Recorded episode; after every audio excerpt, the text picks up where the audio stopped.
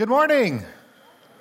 It's good to be with you again. Hope you're gathered here with a, sort of a level of anticipation as we once again uh, just want to spend time in the Word of God.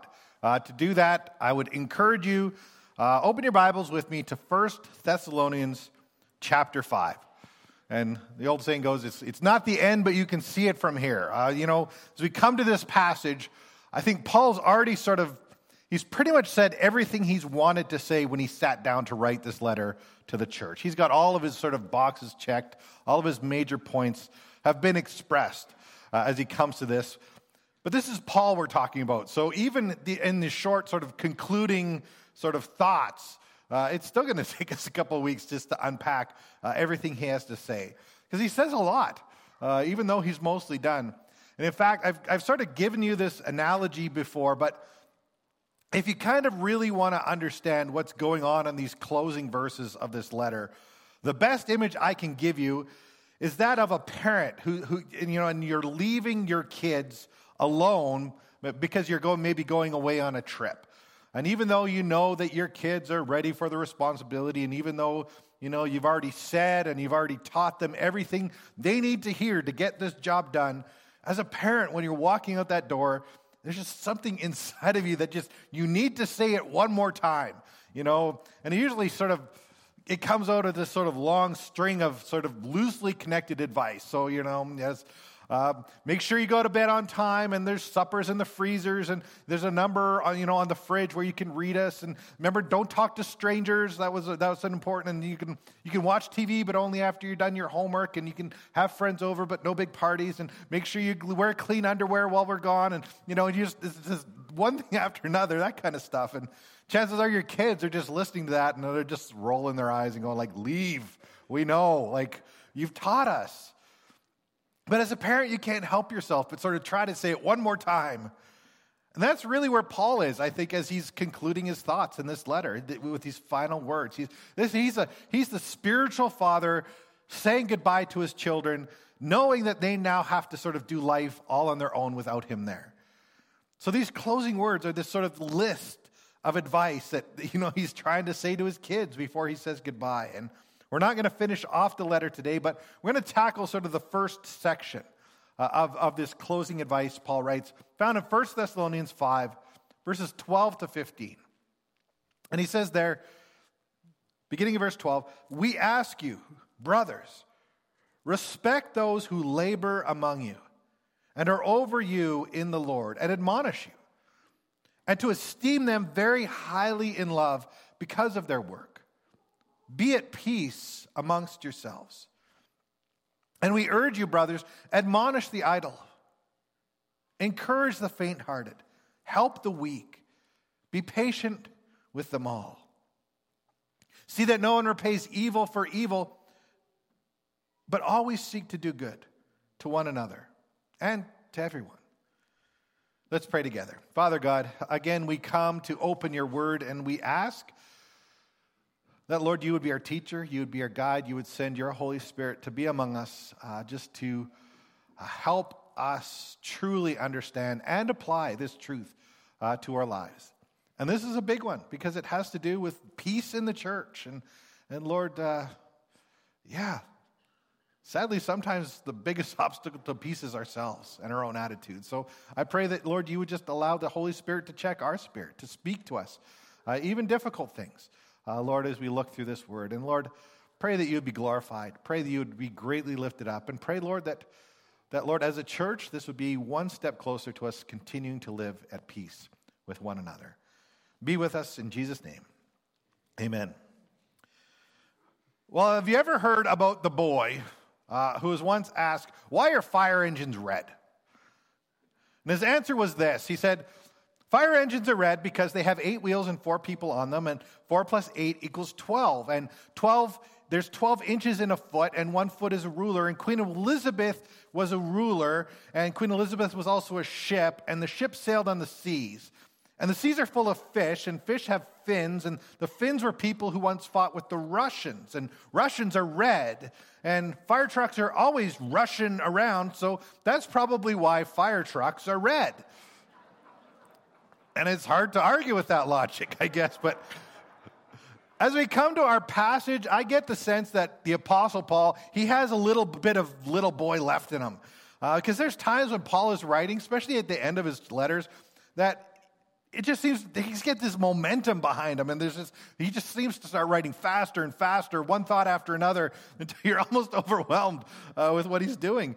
Um, just the sheer volume of words coming your way. In fact, someone did a little bit of math, found that in the final 16 verses of this letter that Paul writes to the Thessalonians, there's no less than 21 different commands he wants them to remember. Uh, here's just a few of them. Uh, respect those who labor. Be at peace. Admonish the idle. Encourage the faint-hearted. Help the weak. Be patient. Don't repay evil. Always seek to do good. Rejoice. Pray. Give thanks. Don't quench. Don't despise. Test everything. Hold fast. Abstain from evil. Greet each other. Kiss each other. And read this letter again. And, and then just like pray. He says pray again. It's just, it's a lot to take in. It's like, Paul, slow down. And I actually decided pretty early in the week that I wasn't going to preach a 21 point sermon. So uh, thankfully, we can break up this, these concluding thoughts just a little bit. Uh, and they do sort of form nice units. And verses 12 to 15 kind of have a common theme. Uh, they have a common purpose as Paul writes these words. And that purpose was really to help a church, this church, live at peace with one another. So, you know, if, if again, that analogy, if Paul is the parent standing at the door saying goodbye to his kids, this is the parent saying, get along. Like, don't fight while I'm gone. Be at peace. Because I think that Paul knew that even though the church faces very real danger from the outside, you know, through things like persecution and through trials of those, you know, who hate Christ and hate the church and they attack the church. And to be clear, the church in Thessalonica, that was a very real and present danger to them. They, they were being persecuted. There was a great danger in being part of the church. But Paul also knew that there was also a great danger for the church that comes from within. And that's perhaps even more damaging to the health of the church as Christians lose fellowship and begin to fight amongst themselves. And the reality is that churches do fight. Um, you know, and often you don't have to be around church very long to realize that sometimes churches argue about even the silliest of things. You know, churches have split over the color of the carpets to put in the sanctuary, whether women can wear pants, what version of the Bible to use, what kind of coffee uh, that you're supposed to be serving in the foyer. Um, for myself, I actually, in one of my churches, one of the biggest fights I had, not I, it wasn't, you know, but one of the disagreements was what kind of bread to use for communion. It became an issue. I had no idea growing up that this would even be a thing. But people got heated over it. But that's precisely what Paul is trying to avoid happening in his churches as he writes these words, because he wants churches to get along. He wants us to live in peace, to be unified in love. So he gives them these, these final instructions. And as the verses unfold, there's sort of a fairly simple outline of what he writes that we can follow. Because to live at peace, Paul talks about three things. First, he talks about how people should relate to their pastors and their leaders. Second, how pastors and leaders should relate to their people. And then third, just how people just generally should be relating to one another. And it begins with how people and church, uh, the church should relate to their pastors and their leaders. As he says in verse 12, he says, We ask you, brothers, to respect those who labor among you and are over you in the Lord and admonish you, and to esteem them very highly because of their work and be at peace among yourselves. And you know, I would agree with what John MacArthur writes about these verses when he says, Nothing is more devastating to the spiritual progress of a church than an unwholesome relationship between the shepherds and the sheep. You can't have a healthy flock with that kind of a problem. If shepherds are not fulfilling their proper spiritual responsibility to the sheep, and the sheep are not fulfilling their proper spiritual responsibility to the shepherd, the church can never be what God intends it to be. And then he says, and frankly, devastation of a massive proportion occurs in churches where there is a breakdown of confidence, trust, love, affection between shepherds and the sheep. And again, I think he's right about that. So, how do we keep you know, that relationship from breaking down? Well, look at Paul's advice. As he says in verse 12, uh, that people are to respect those who labor over you and uh, among you and over you and are over you in the Lord and admonish you. respect. And you know, this is actually one of those verses that's probably saying more than you think it is when you first read it. And some translations say honor them instead of respect, and that's a fair translation. But, but Paul's not saying here that, that church leaders or pastors, we, that we deserve that respect just because of our position, just because we're in this role. It, it's much deeper than that. In fact, the word that Paul uses for respect in this verse can actually be translated as know. Uh, in fact, the King James still reads that way. The King James says, We beseech you, brethren, to know them who labor among you. And what Paul saying here is pastors deserve respect because they're known by the church. Just as the shepherd is to know his sheep, the sheep are, need to know their shepherd. And as a pastor, I can tell you that, that that's important to me, what Paul is saying here. You know, as a pastor, I don't want to be put on a pedestal, but I don't want to be a doormat for someone either. I, I just want to be me. And I want to be honest about who I am as a pastor in the ministry. And I want people to understand I'm just a man. I'm a person. I have struggles. I carry burdens. I make mistakes. And I, I have just as much challenge living a Christian life as anyone else. I have a family. Sometimes I get mad at my kids. No comment uh, up there. Uh, uh, sometimes I fail to pray or read my Bible, or sometimes I even fail to trust God first when problems come my way. But I do keep persevering and I do keep trying to live a life of integrity. And that's how I'd like people to think of me. And a great gift, you have to hear this a great gift that you can give to your pastor is to know him and know that he's just a person, but love him anyways. And just as an aside here, I, I really do feel loved by this church. This is not a rebuke to you, it's, it's a way to go team. I want to thank you again just for all the encouragement and appreciation that you continue to show to me and to my family. You're doing a good job of what Paul is telling you to do here. Uh, even as he continues in verse 13, he adds, and to esteem them, esteem them very highly in love because of their work. And honestly, kind of hard to preach on this without feeling a little self-serving, but um, because Paul basically he's he's inventing a new word in this in this passage that means abundance to the point of point of being excessive.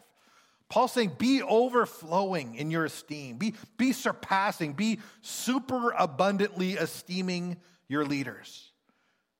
And his point is, do it even more than you think is necessary. Go overboard, is his point. And yet, I think sometimes we do the opposite. And I'm guilty as this as anyone. You know, as one pastor says, I've had so many people try to temper their encouragement because they're fearful that if they say something too positive, it might go to my head. And you know, I've, I've actually been there. I remember at one of my previous churches, uh, you know, we candidated there to, to, and there was a vote to call us to, to be their pastor. And it was almost unanimous. I was only one vote against me in the, in the whole church. Well, some months later, a, a fellow in the church came up and he admitted he was that dissenting vote. But he said to me, I would have voted for you, but I just wanted to try to keep you humble because I didn't think any pastor should think they have 100% support. I was like, wow, that's super. That is. Paul, what Paul is saying is don't hold back when it comes to supporting and encouraging and even thinking about your pastors and leaders. Because leading a church is hard work. And this is another lesson here. Because, you know, Paul, even in, in verse 12, uh, he calls this the work the pastor is called to, he calls it labor. And that word was actually used to describe the kind of work that left a person exhausted with deep weariness. In some contexts, it was even used to describe someone who had endured a beating. Now, to be honest, there's not a lot of days as a pastor that leaves me sort of feeling in a pool of sweat, like, oh, like physically exhausted with aching muscles. But there are times, I think every pastor will tell you, that when they feel a little bit beat up. Um, even in good churches, ministry can be a tough job. Because I just want to listen, listen to some statistics about how ministry can take its toll. 33% of pastors already say they feel burned out within the first five years of their ministry. 50% feel unable to meet the needs of the job. 52% of pastors say they believe that being in ministry is hazardous to their family's well being and health. 57% of pastors would leave the pastorate if they had some other vocation that they felt they could do. 70% of pastors say they don't have any close friends. 7% also say that they feel their self esteem is lower now than it was when they entered ministry. 75% report severe stress causing anguish, worry, bewilderment, anger, depression, fear, and alienation in their job. 80% of pastors say they have an insufficient time with their spouse. And this one maybe is most shocking of all 80% of pastors serving today will no longer be in ministry in 10 years. That's the reality of ministry today. And I know, just personally, of my graduating class in seminary, I only know two guys who are still in ministry, serving a church today. And Paul's just reminding us here that an abundance of encouragement would actually go a long way in the lives of many pastors as we appreciate just the burden of the calling that God has put upon their lives. Which brings us to the final part of verse 13, where Paul says, Be at peace among yourselves. And this is still sort of being written under the topic of relating to your pastor, because you know what? There are few things that tear up a pastor's heart more than when the members of a congregation are fighting among themselves. You know, as a father, nothing breaks my heart more than when my kids are fighting with each other. It just hurts. And as a pastor, I feel the same way for my church. If you want to bless your pastor, don't fight. Be at peace with one another. Now, that's, that's what Paul is telling us on how to relate to the pastor. Which brings us to the next section of Paul's advice as he moves from sort of people relating to the pastors and the leadership of the church to, to pastors and leaders relating to their people. And the advice that he gives in the next few verses sounds general, like this is good stuff for everybody. You don't have to be a leader in order to take this advice, but it's probably addressed to leaders uh, who would be most likely the ones who would put this advice into practice. And he says in that, this advice found in verse 14. And he says, And we urge you, brothers, to admonish the idle, encourage the faint hearted, help the weak, and be patient with them all. Now, in ministry, you, you meet all kinds of people in all kinds of circumstances. And Paul here gives us advice in this verse for dealing with three of those kinds of people, um, all of whom are sort of in a different condition spiritually. So he talks about the idle, he talks about the faint hearted, and he talks about the weak. And first, he talks about admonishing the idle. And the idle, the idle there, the word doesn't mean lazy. It actually was a term that meant out of line. Um, the NASB says translated as unruly. Uh, it was used to describe a soldier uh, if they were out of formation or if they were walking along and they were out of step uh, with the rest of, of the soldiers. So for a church, this is a person who's, who's just, they're really just, they're not on the same page as the rest of the people because they want something to be different from the way it is. And maybe they even dig in their heels when it comes to an issue in the church. So, what's the response to those people who don't see eye to eye with others in the church? Well, Paul says admonish them. And the word there actually means literally to, to put into the mind. Today we might say, go, go try and talk some sense into them. Uh, that's the idea here. We have to our job is to go and have a conversation with that person, to try to help them to understand why things are the way they are and help them see the truth behind the decisions that have been made. Help them to appreciate what the church is trying to do. And that make very clear this is not a my way or the highway approach. This is really a loving, honest explanation and invitation to those people who are out of line to join the rest of the group. You know, we want you to be part of what we're doing and trying to figure out a way to get everybody on the same page. That's admonishing the idle. And then next, we are to encourage the faint hearted. And the faint hearted are a group of people who are, who are basically, they're discouraged. Uh, maybe they're overwhelmed by stress or, or burdened with worry. And Paul says to this group, we should encourage them. Uh, we, we come alongside them and lend them some of our strength and help them to you know, find courage to face the trials that are before them. And then finally, we're told to help the weak.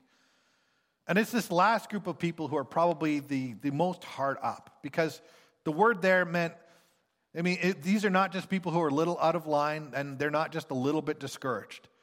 The word here implies these are people who are, who are done, they, they have nothing left to give. People who are completely out of gas, ready to give up, exhausted, burned out, wrung out, worn out. And often these people in the church are the most easily to overlook because they're not even showing up anymore. And Paul's advice here is to help them. And that word literally means cling, cling to a person, hold them fast. I mean, if encouragement is saying, we can do this together, helping someone is saying, I got you. It's throwing them a lifeline. It's, it's caring for that person in a way that they're no longer even able to care for themselves. To help the weak is, is re- it's a rescue mission. In fact, if you want to think of these three groups of people that Paul describes here the idle, the faint hearted, and the weak think of them like this Imagine you're going to a beach and you're the, the, the swimming instructor, and your job is to teach people how to swim. Well, the idle would be the ones who are on the shore and refuse to get into the water. And as a job, your job is to, to go and talk to them and, and help them understand why it's important to go and join the group in the water. And the faint hearted, they are in the water, but they're staying very close to the shore because they're worried about going any deeper. And to them, your job is to say, you know what, we can do it. You have it in you to swim. Why don't we go and do it together? And for the weak, well, they're ones who've been, already been swept out into sea and they're already drowning. And the job there is to let them know, I am coming after you. And then head out into the wind and the waves and try to bring them back.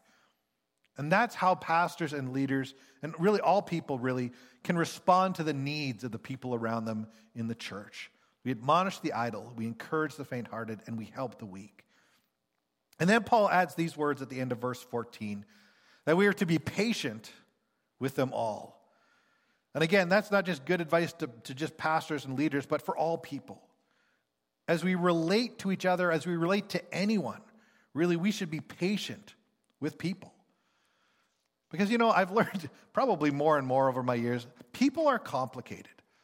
And, you know, they can be surly at times and frustrating at other times, but, you know, if you deal with people on a personal level for even a little while, you learn that generally when people are like that, like surly and grumpy and just, there's usually a reason. And that reason is that people carry around a lot of pain. And there's a lot of hurts, and often there's a lot of trauma in their lives. Stuff that you probably don't even know about what's going on in their lives. They're carrying that with them all the time. And until those people find healing for those things in Christ, they often will just project that stuff onto others and onto you. And if we if we respond in kind to that, if they're being surly and we just be surly right back or we're short-tempered, we often just push people away. And there's times when we, if we do that, we may not even realize the damage that we're doing to the people around us. Whether it's a harshly spoken word or an improper attitude or a spirit of indifference, even small things done in impatience can hurt others. That's why patience is so important with everyone that we meet. Because again, you don't know what people are going through. So do your best to treat them just gently and patiently. And then Paul continues that thought as he concludes our passage in verse 15. As he says, See that no one repays anyone evil for evil, but always seek to do good to one another and to everyone. And as you read that, I just, just think about how radical a thought this must have been to Paul's readers. You know, in fact, it's still a radical thought here today because, you know, the world around us, it kind of runs on this the idea of an eye for an eye, a tooth for a tooth. You hurt me, I'm going to hurt you. We, you know, we demand our rights and we hold grudges and we want revenge against those who hurt us. And yet, for peace and unity to live in our churches, we need to be willing to let go. When it comes to getting along, some of the best advice I can give you, some of the best advice you're ever going to get is to, to let go of the anger that you feel towards that other person when they've wronged you and replace it with forgiveness and love. And instead of seeking revenge, seek actually to do good to that person. Do good to others and, and find a way to bless them And that seems totally crazy, but that's exactly what Jesus says. Matthew 5, verse 43, Jesus says, You have heard it that it is said, You shall love your neighbor and hate your enemy. But I say to you, love your enemies and pray for those who persecute you, so that you may be sons of your Father who is in heaven. So if there's two sides to every fight and every conflict, Paul's telling us it's our job to be the one who lays their weapons down. Lay down your hate, lay down your anger, lay down your desire for revenge, and impre- replace it with love for that other person. And that's how we can have right relationships with one another. And again, in a nutshell, that's how we get along with each other. This is how we live at peace as a church. With people rightly relating to their pastors, and pastors rightly relating to their people, and people just rightly relating to each other. And because this is just, I think it's an important subject uh, that hits home in many of our lives, I'm just going to close with a few pieces of, of advice of my own, just to try to drive home, you know, this message in a more practical way before us this morning. Because I want to give you five quick applications on just finding peace with one another as we close. And the first advice I would give you is just be honest about who you are. Be honest with other people about your joys and your pains and your hurts and your hopes and your fears. As a church, we need to learn to be vulnerable so people can know us. You know, many people in church are so used to just faking it, to, to putting on a mask and pretending that life is just super and just living a lie. But that's not what fellowship is really about. If you want to be at peace, you got to be honest. And fellowship is about truth, it's about honesty, it's about reality. Let people see the real you. Then, second, I think as a church, we need to be actively, and as Christians, we need to be actively supporting and encouraging each other. You know, in this life, discouragement and hardships come along on a regular basis, it seems, and they take their, the wind out of our sails. And as a church, our goal should be just to be there for each other, to be able to walk alongside people who are hurting and faint hearted and help those who need a hand, and even rescue those who've lost their way. We should be offering people encouragement, offering them our presence, offering them a listening ear, offering to help, offering to them hope, offering just a smile. I'm reminded of the words of Chuck Swindoll. Uh, who said lack of encouragement is almost an epidemic. Many Christians are dying on the vine for lack of encouragement from other believers. I firmly believe that an individual is never more Christ like than when full of compassion for those who are down, needy, discouraged, and forgotten. And you know what? One of the greatest ministries that you can have in your life, even today, is just to be able to lift the spirits of your fellow believers who are just discouraged or down. Encourage each other. And then, third, third word of advice I have for you is just do all you can to let go of unforgiveness or bitterness or anger in your life against other people. You know, someone once said to live with unforgiveness is to live in a prison of your own making. Holding on to bitterness, holding on to hurts, holding on to a record of wrongs, holding on to anger only burdens the person doing the holding. And it keeps you living in the past and it keeps the pain that you suffered alive. And the person that you're hurting most by doing that is yourself. But forgiveness is freeing. So let go of those things and seek to forgive and forget, not forget, forgive that other person. Which leads to lesson number four, and that is just actively seek peace in your relationships.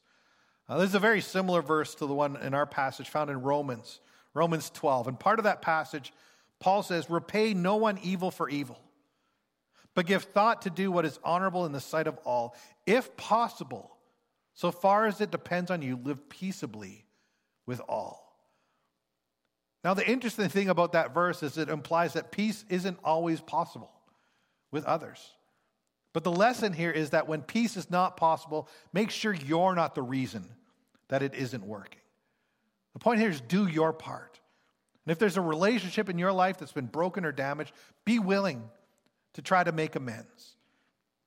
And you know, I think I would be remiss if I didn't stop for a moment just to ask is, is there some anger or bitterness you need to let go of in your life? Something that you need to confess? Is there anyone in your life right now that you need to forgive and let go of some old hurts? Because you know what? No matter how old the wound or whatever the situation, it is worth it to try to live at peace. And you know, speaking again of peace, our final lesson this morning is this that true peace is only found in Christ. Focus magazine writes this it says, We will not be able to live in peace with others until we live in peace with God. We find ourselves enemies of the Creator. We are not at peace. Peace is found in salvation, and salvation is found in the Savior, and the Savior is the one who brings peace. Enemies are reconciled by Him, by His blood. There is no peace with God apart from Jesus. He is the Prince of Peace. And that's so important to know because until you know the Prince of Peace, true peace in your life will be nothing more than wishful thinking. Whether that's peace with God or peace with yourself or peace with others,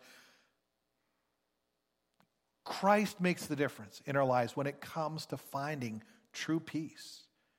And peace is our desire this morning.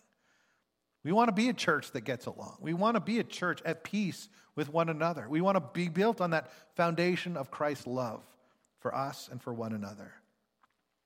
I'm just going to close with a story from some years ago, but uh, it talks about the Special Olympics, where there's, you know, thousands of athletes from all over the world gather for this event. And, you know, there's fanfare and there's celebrities and, you know, all the music and the excitement is nearly as grand as the regular Olympics. And these are athletes. They, they know what it means to win. They've trained for months and years uh, to compete, and they want victory.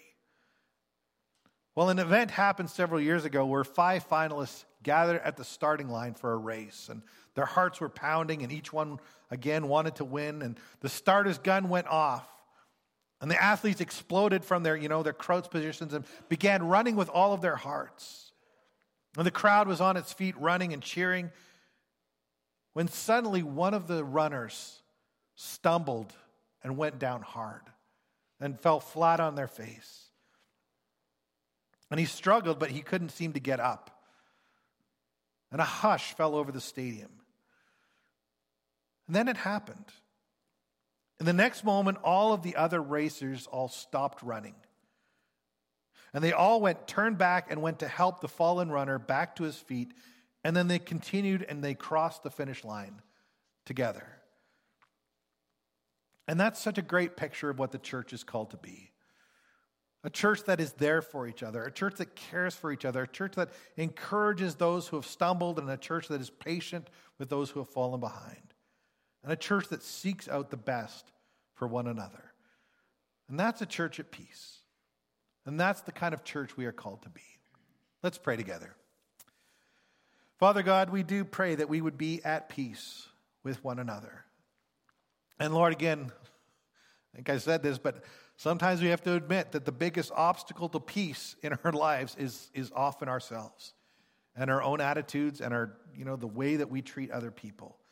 But Lord, I pray that, Lord, you would help us to be patient, that you help us to be understanding, to know other people so we can appreciate what they're going through. Help us to be humble. And help us, Lord, even just to surrender so that we can let go of some of that stuff that we're, we're holding on to. Let go of past hurts. And help us to, to forgive. And I pray that in all of this, that Christ himself would be our model. Because, Lord, he truly is our peace. And we could try to do all of this stuff on our own, in our own strength, but Lord, we know we would fail. It'll only be a matter of time before we're angry and grumpy with other people again. Lord, we need the surrender. We need your strength. We need your spirit uh, to be working in our lives, transforming our hearts to truly find this peace with each other. Because that's where true peace is found. Christ is where we find peace with you. It's where we find peace with one another. And Lord, even it's where we find peace within ourselves as we learn to forgive ourselves and accept your grace. And Lord, I pray that, Lord, as a church, we would be a church that gets along, a church that truly loves one another, a church that encourages one another, that we would be there for each other, and that, Lord, we would be a church at peace. We ask this in Jesus' name. Amen.